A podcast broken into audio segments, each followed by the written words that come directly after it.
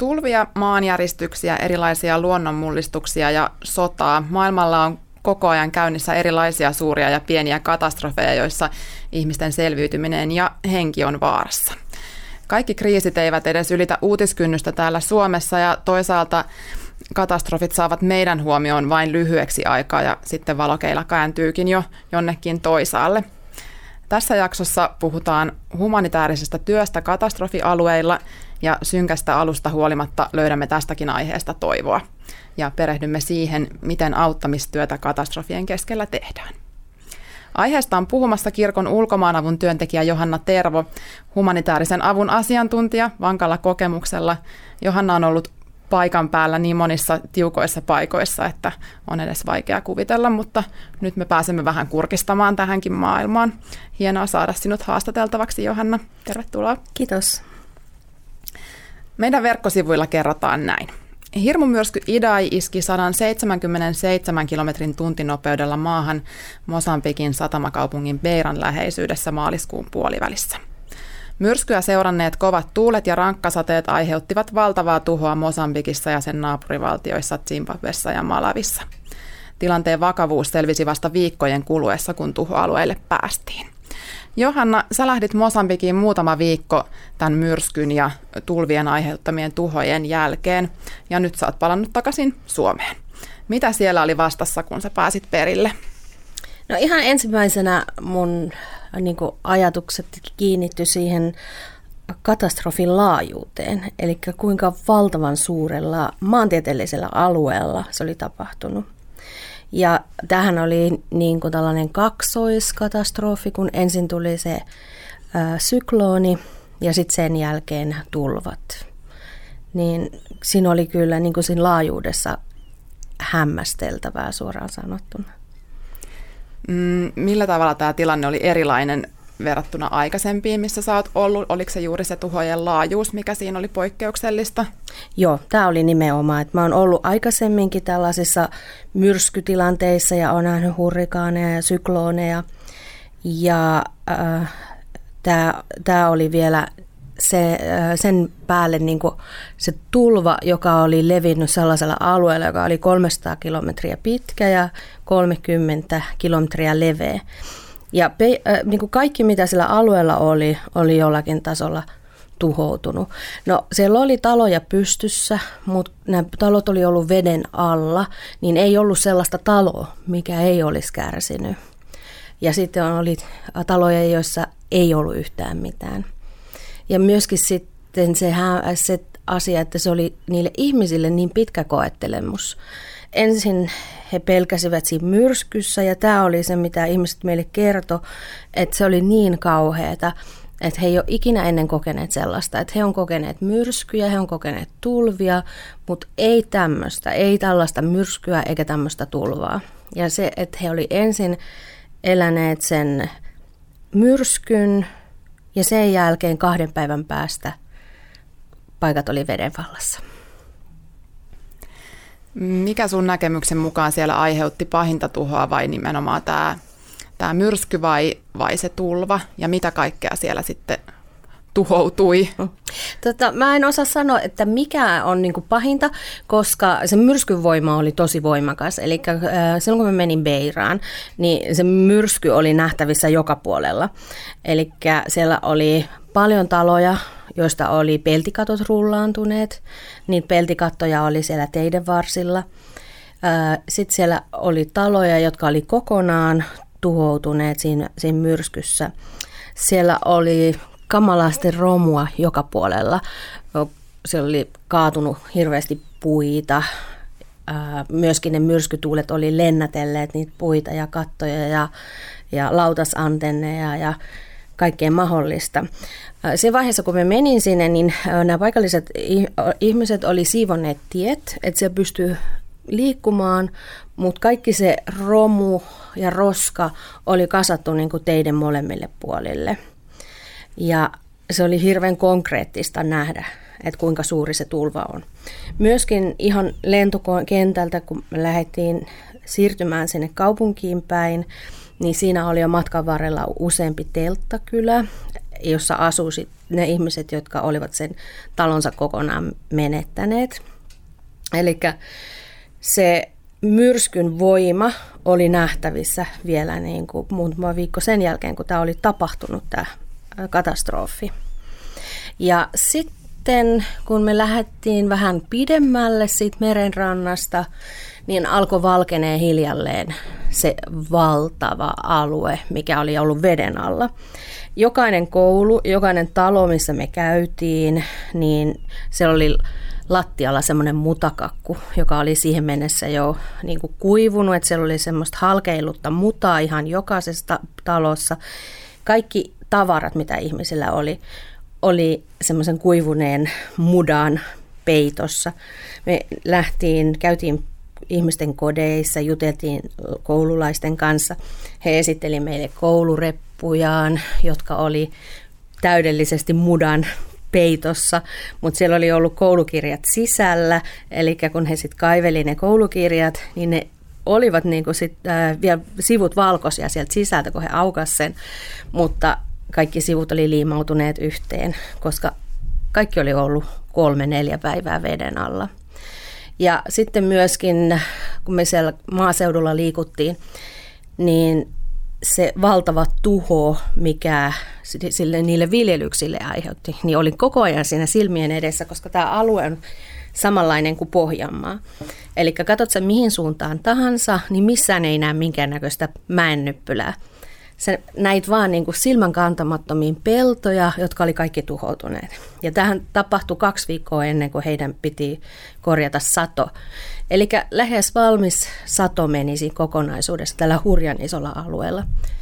Ja tämä alue on, se on, niin kuin mä kerroin, niin tämä on tämmöinen alavamaa, ja siellä on usein tulvia, eli se maa on hyvin hedelmällistä. Ja siltä alueelta korjataan hyviä satoja.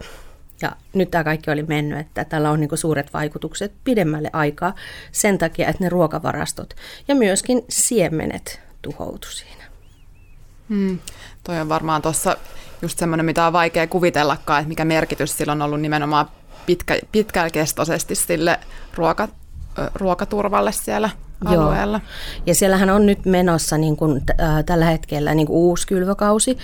Äh, Mosambikissa tuolla alueella on kolme kylvökautta, että tämä on semmoinen välikylvö ja välisato, joka on vähän lyhyempi kuin nämä muut. Eli toivotaan, että tämä nyt onnistuu, koska se pystyy auttamaan. Äh, se varsinainen sato kylvetään sitten loppuvuodesta ja edessä on kyllä pitkällinen ruokakriisi, jos nyt ei saada kunnollista satoa. Siellä on jonkun verran siemeniä, että ihan täyden, täysin sille alueelle, mikä tuhoitui, niin ei siemeniä joka paikkaan saatu, mutta kyllä siellä on järjestöt jakaneet jonkun verran siemeniä. Ja samalla ovat jakaneet myöskin ihmisille ruokaa, että heidän ei tarvitse niitä siemeniään syödä, koska tämäkin asia pitää ottaa huomioon, että se sato saattaa tuhoutua jo siihen, kun ihmisille ei ole mitään syömästä, niin he joutuvat syömään, syömään siemenet. Ihmisillä oli aika hurjia kohtaloita siellä ihan niiden tulvien aikaan. Ihmiset joutuivat pakenemaan vaikka talojen katoille tai jopa puihin siksi aikaa, kun ne tulvat oli, olivat pahimmillaan. Tapasit näitä ihmisiä myös siellä, minkälaisia tarinoita he kertoivat? No kyllähän ne oli hurja tarinoita, että sillä alueella, tulva-alueella ihmiset kertoivat, että he oli ollut vähintään neljä päivää siellä, tai vähintään kolme päivää katolla. Toiset oli ollut neljä päivää.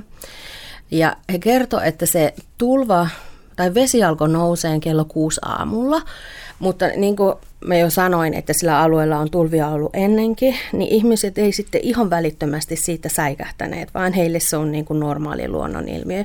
Ja he osasivat sitä vähän odottaakin, koska tähän mennessä äh, niin no, vesisateet oli jatkoneet kaksi päivää.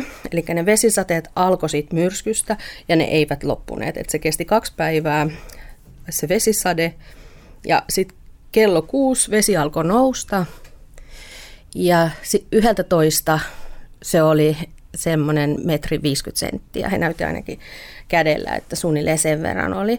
Eli sillä äärimmäisen alavalla maalla, jossa on niin satoja kilometriä tämmöistä ihan niin kuin tasasta, niin sä et kerkeä siinä ajassa sieltä edes pois. Ja sillä alueella ei ollut kunnollisia teitä, eli se pakenemiskeino olisi ollut jalan. Ää, siellä, sitten ihmiset oli siis kivenneet katoille ja he sanoivat, että sillä, sinä aikana, kun he siellä oli, niin heillä ei ollut ruokaa. Ja tämä oli heistä ollut niin kuin kaikkein kamalinta se nälän tunne ja tietenkin samalla pelko siitä selviytymisestä. He oli juoneet sitä vettä, mikä näin niin kuin kuulostaa aika kauhealta, kun tietää, että siinä on jätevedet ja kaikki mahdollinen sekaisin, mutta tämä oli ollut ainut, mitä heillä oli ollut. Toiset ihmiset oli hakeneet turvaa puista ja sieltä puista oli myös hakeneet eläimet, niin kuin käärmeet, eli oli tällaisia ikäviä kohtauksia ollut. Ja myöskin sitten aika moni kertoi sellaisista tapauksista, että kun äidit oli lasten kanssa tai ihmiset itse puissa ja jossakin vaiheessa sen kolmen neljän päivän aikana täytyy nukkua, niin näissä tilanteissa sit lapsia tipahti veteen, taikka aikuisia. Ja kuolemantapaukset tapahtu tällä tavalla. Mä kysyin siitä vedestä, että olisiko siinä voinut uida, mutta he kaikki sanoivat, että se liikkui todella nopeasti, että se ei ollut sellaista seisovaa vettä, se liikkui nopeasti. Ja koska siellä oli tapahtunut tämä myrsky, niin monessakaan talossa ei ollut sitä kattoa. Eli sen verran ihmiset olisivat joutuneet lähteä niin kuin turvaa etsimään, että he olivat löytäneet jonkun minne kiivetä. Joko puun tai sitten sen talon, missä se katto oli. Ja nämä paikat, missä oli katot, niin siellä oli ollut sitten yleensä aika paljon ihmisiä. Tämän Mosambik-uutisoinnin yhteydessä kyseltiin myös sitä, että, että miksi lähdetään täältä Suomesta auttamaan ja mikä on naapurimaiden ja, ja paikallisten rooli tässä, tässä avustustyössä. Mikä sun näkemys oli siellä paikan päällä, että mitä siellä, mitä siellä paikalliset tekivät tai naapurimaat? Paikalliset tietenkin ensimmäisenä auttoi itse itseään, koska eihän siellä silloin välittömästi myrskyn jälkeen ollut ketään paikalla. Eli samat ihmiset, joita me tavattiin, niin kertoi myös siitä, että kun se tuuli tyyntyi, he lähti kodeistaan katsomaan, että mitä, mitä oli tapahtunut. Ja he kertoi, että se järkytys oli ihan valtaisa nähdä se kaupunki ihan sekaisin ja tuhoutunut. Ja ää, ihmiset kertoi, että ihmiset tuli sinne kaduille ja kaikki oli vaan niin kuin kauhean järkyttyneitä. Mutta siitä ensijärkityksestä, kun he selvis, niin kaikki tuli sinne kadulle putsaamaan niitä. Eli he siivos ne kadut ja Beiran kaupunki, joka on ihan ää, merenrannalla, siellä on pitkät hiekkarannat, niin, niin siellä muun muassa ihmiset lakasi ne, tie, ne tiet siitä hiekasta, että siellä oli hirveästi tullut kaupunkiin hiekkaa.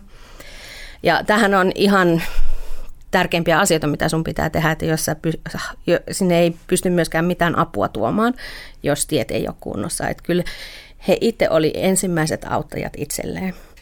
Ja totta kai sitten seuraavana naapurimaat autto.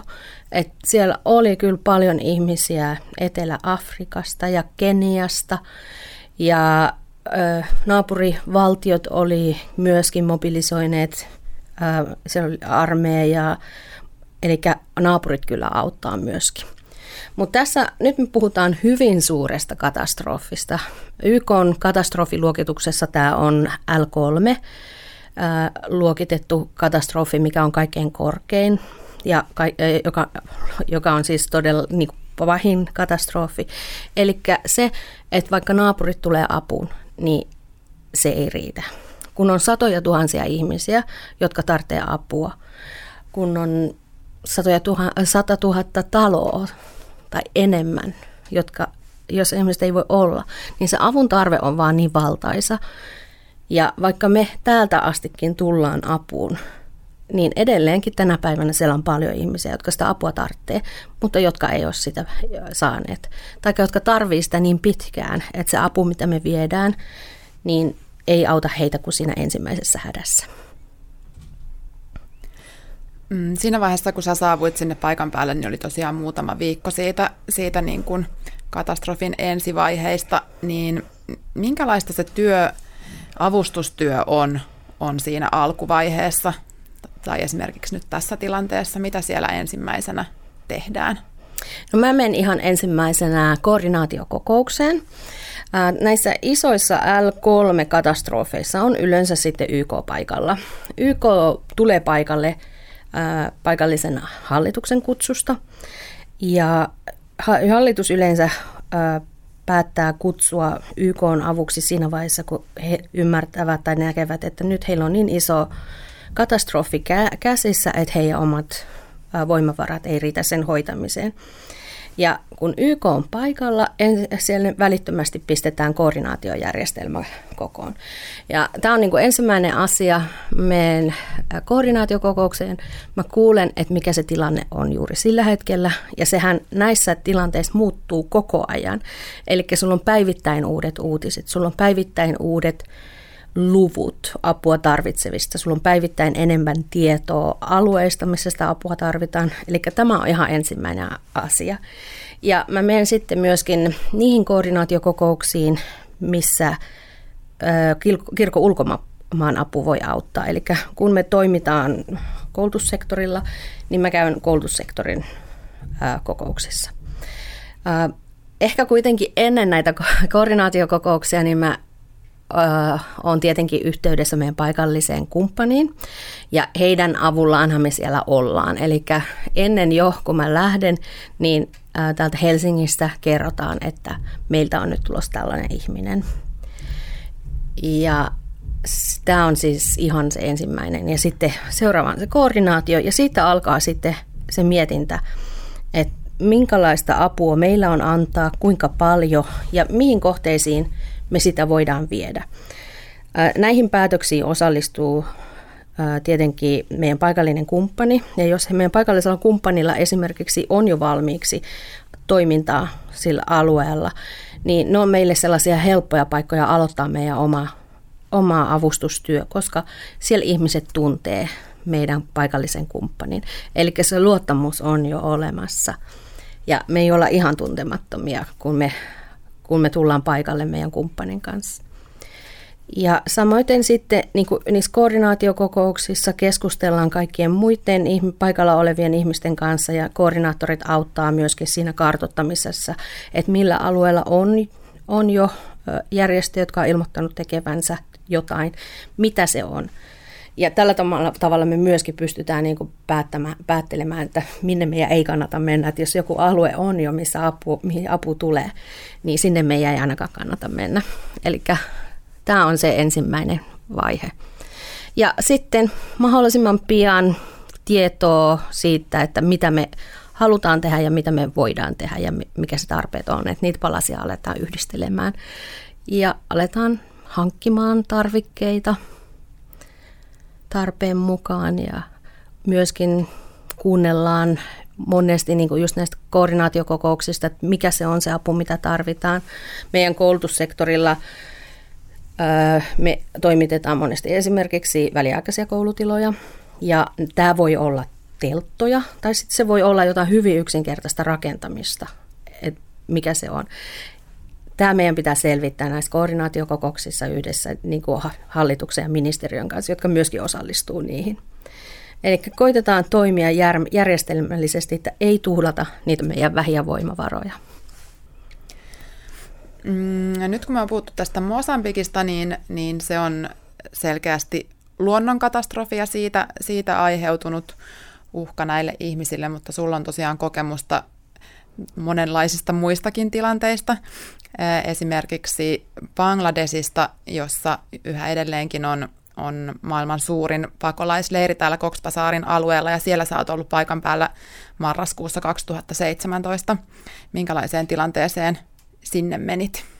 No siellä menin kyllä sellaiseen tilanteeseen, mikä on myös jäänyt mieleen sen takia, että se, se tarve on niin valtaisa.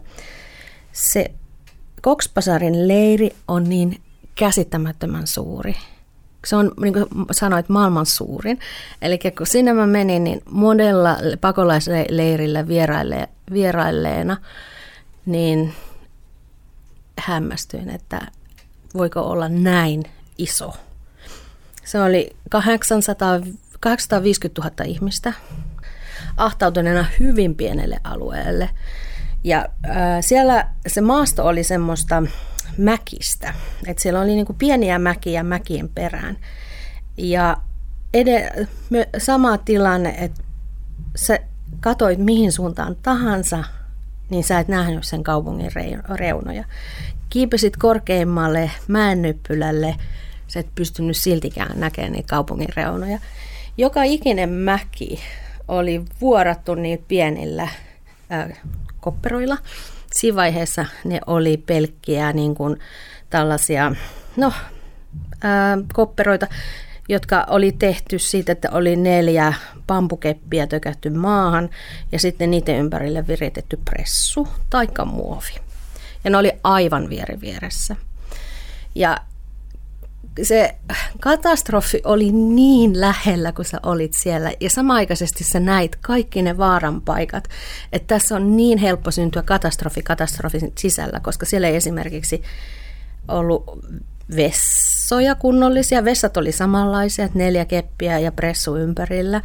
Ja ne oli niiden telttojen välissä. Ja ne teltat oli niin tiukasti toisissaan kiinni, että sä pystyit koskeen kahteen telttaan niin kuin joka puolelta. Ja siellä sekasotkussa vessat, jotka täyttyi nopeasti. Se, jos se kuvittelet, että siellä sattuisi jotain muuta, tulipalo, kaikki ihmiset oli niin pienellä alueella. Eli paitsi se, se järkyttävän suuri koko, niin myöskin se koko ajan sellainen, että täällä ei niin toimi oikein mikään. Ja niiden telttojen välissä menee pieniä polkuja, jotka sateessa muuttu semmoiseksi mutavelliksi. Mm, siellä, esimerkiksi jos siellä olisi ihmisiä, jotka, joilla on hankaluuksia liikkua, niin mä en tiedä, miten siellä pystyy liikkumaan sellaisessa paikassa. Millään pyörätuolilla sä et voi liikkua, kun on ylämäkeä alamäkeä ja kuoppasia polkuja. Minkäännäköistä yksityisyyttä siellä ei ole. Kaikki, mitä sä sanot, sun majassa kuuluu naapuriin ja päinvastoin. Ja sitten myöskin nämä ihmiset, jotka on, oli niin kuin omassa maassa jo sorsittuja ja jotka ei ole pystyneet käymään koulua vuoden 2012 jälkeen. Ja siis koulua mä tarkoitan niin kuin valtion koulua, että siellä on jonkun verran ollut muunlaisia kouluja heidän kanssa kun jutteli, niin myöskin se heidän tietotasonsa oli niin alhainen. Eli mikä tahansa asia otettiin niin kuin käsiteltäväksi, niin aina tuli selville, että tässä on niin kuin iso ongelma käsissä. Millä tavalla ihmisten arki tuollaisissa olosuhteissa kulkee? Siellä ei ihmiset oikein pääse kouluun. Siellä oli kyllä niin kuin pienille lapsille kouluja, mutta ei aikuisille.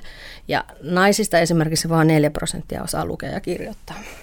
Myöskin se on aika konservatiivinen yhteisö, jossa naiset on perinteisesti viettää aikaa sisällä. Eli siellä ei ole oikein mitään tekemistä. Siellä ei ole työllistymismahdollisuuksia. Siellä ei ole koulutusmahdollisuuksia.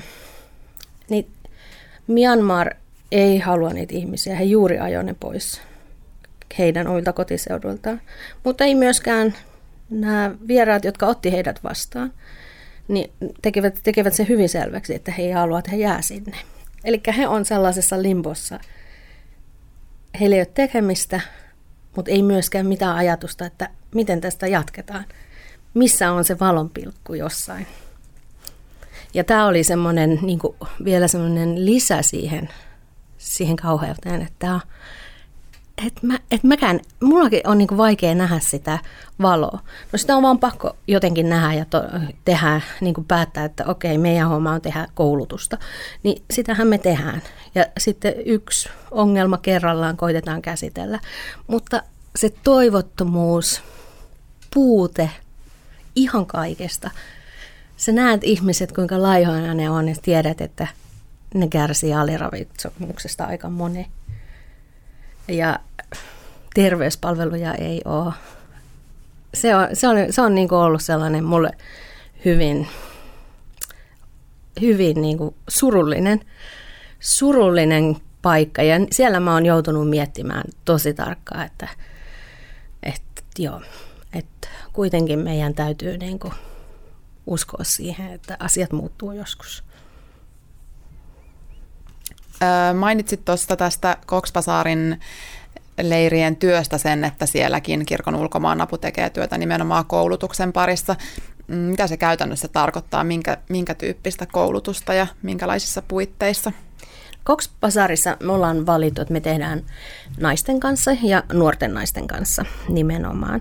Eli tämä on se ryhmä, joille ei ole oikeastaan mitään. Sillä ei ole aikuisille kyllä koulutusta juuri ollenkaan, mutta naisille vielä vähemmän. Ja naiset on myöskin koulutuksesta vähemmän, vähiten siellä hyötyneet, niin kuin mä sanoin, että se on 4 prosenttia naisista, jotka osaa lukea ja kirjoittaa.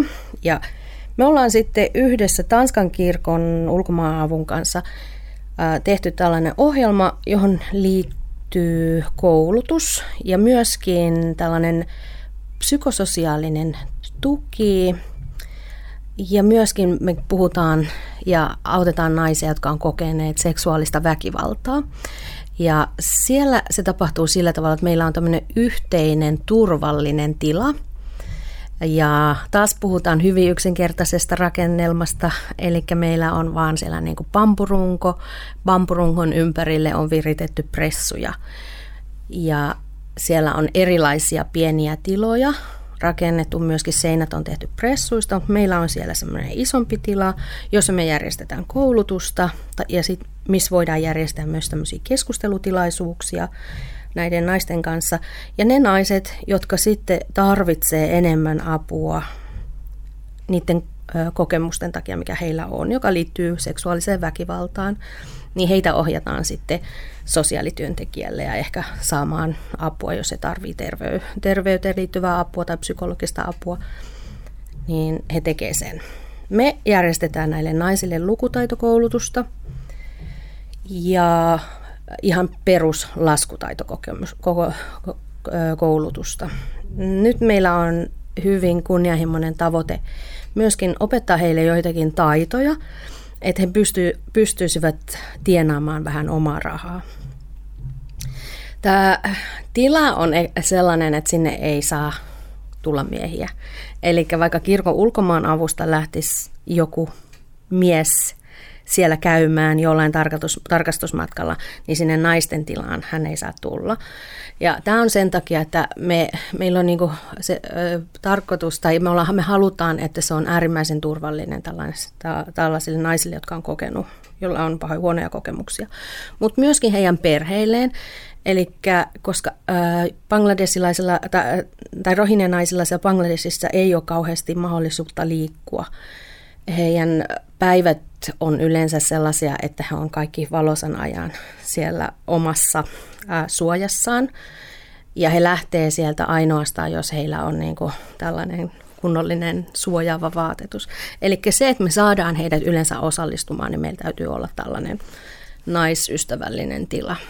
Ja siellä me ollaan sitten aloitettu niitä opintoja ja ihan mä niin voin kertoa semmoisen anekdootin sitten ihan alusta, että kun me ruvettiin saamaan niitä naisia, ne alkoi tulla sinne. Me juteltiin ja kyseltiin, että ää, mitä te haluatte oppia.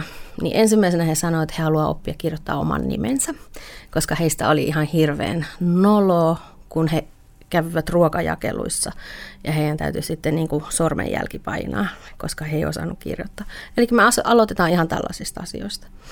Ja sitten kun naiset oppii lukemaan ja kirjoittaa, niin siinä samalla me pystytään kertomaan monia muitakin asioita, mitä tässä maailmassa on, mitä he voi tehdä ja mitä, mitä sun pitää tietää, koska monet näistä naisista esimerkiksi eivät tunne mitenkään oman kehon toimintaa, koska he eivät koskaan ollut koulussa. Eli ihan yksinkertaisia asioita ää, pienin askelin. Ja sitä ammatillista koulutusta me ollaan niin kuin yhdessä koitettu kartottaa, että mitä on semmoinen, mitä sä pystyt tekemään. Nämä naiset, niillä on hirveän vähän liikkumavapautta, niin se yleensä täytyy olla jotain, joka on siellä kotona. Eli siinä me jutellaan niin kuin heidän kanssa yhdessä, että mikä se voisi olla. Ja heiltä on tullut, että he, melkein kaikki pyytää, että jonkunnäköistä ompelu, ompelukoulutusta. Ja sellaista me sitten pyritään tarjoamaan.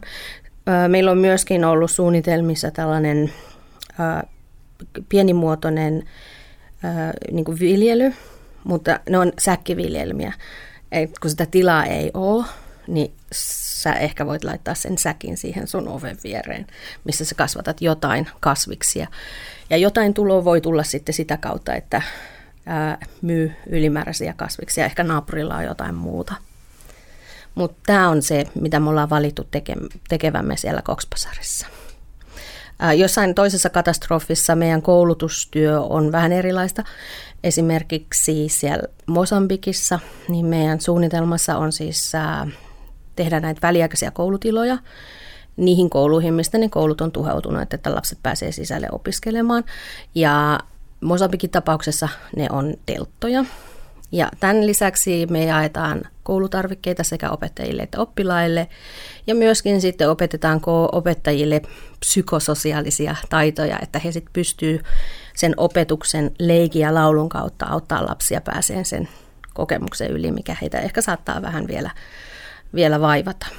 Että sellainen sellaisia, nämä psykososiaalisen tuen toiminnat meillä on sellaisia, mitä kuka tahansa voi tehdä, koska useimmille lapsille se yhdessä olo riittää, että sä et tarvi niin, sen kummempaa ammattilaista.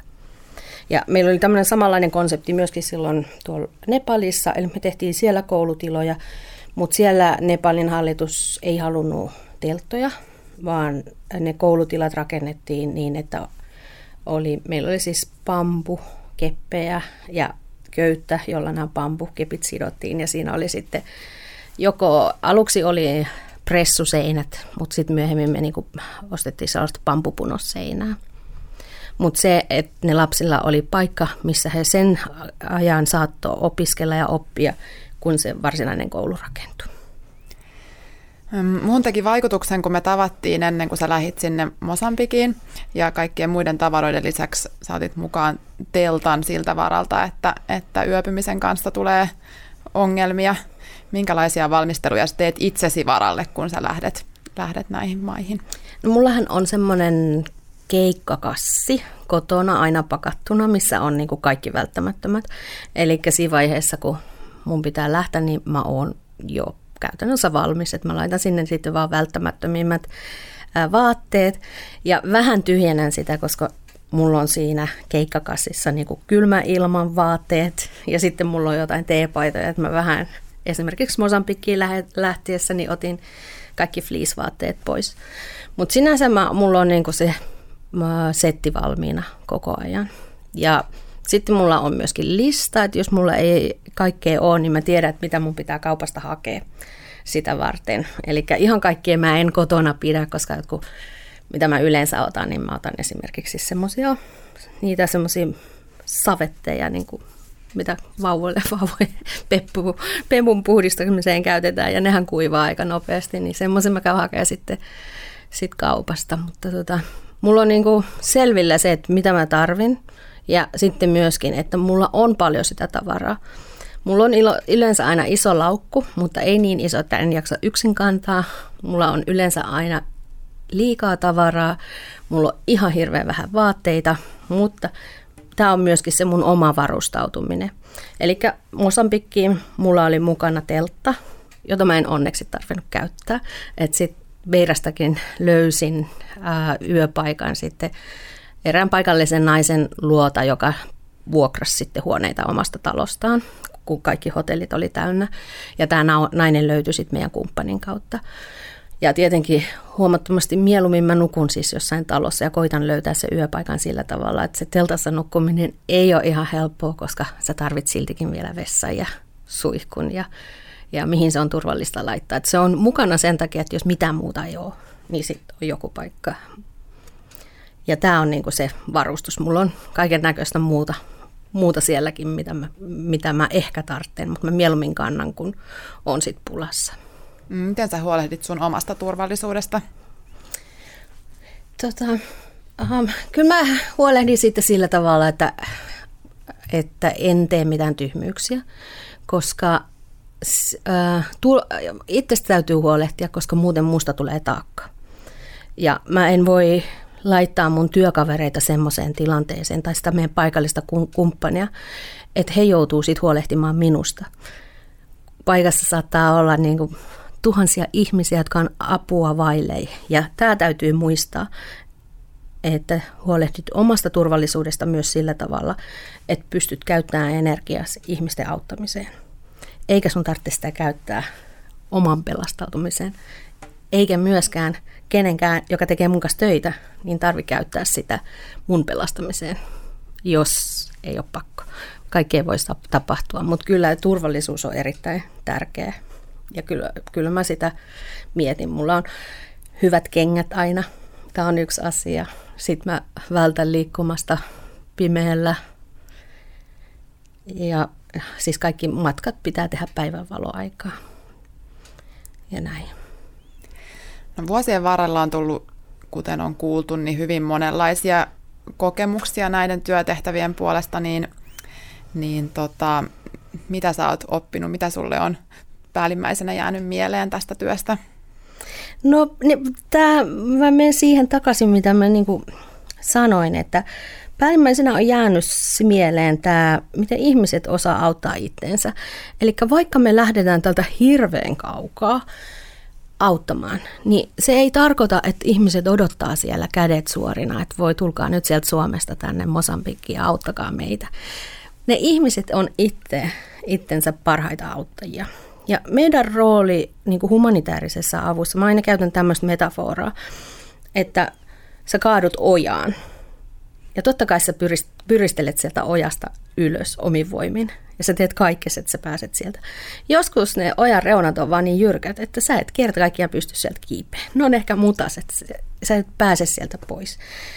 Ja silloin sä tarvit jonkun, joka ojentaa käden ja nykäisee takaisin tielle. Ja sitten sä jatkat sitä omaa elämää. Ja tämä on se, mitä humanitaarinen apu tekee.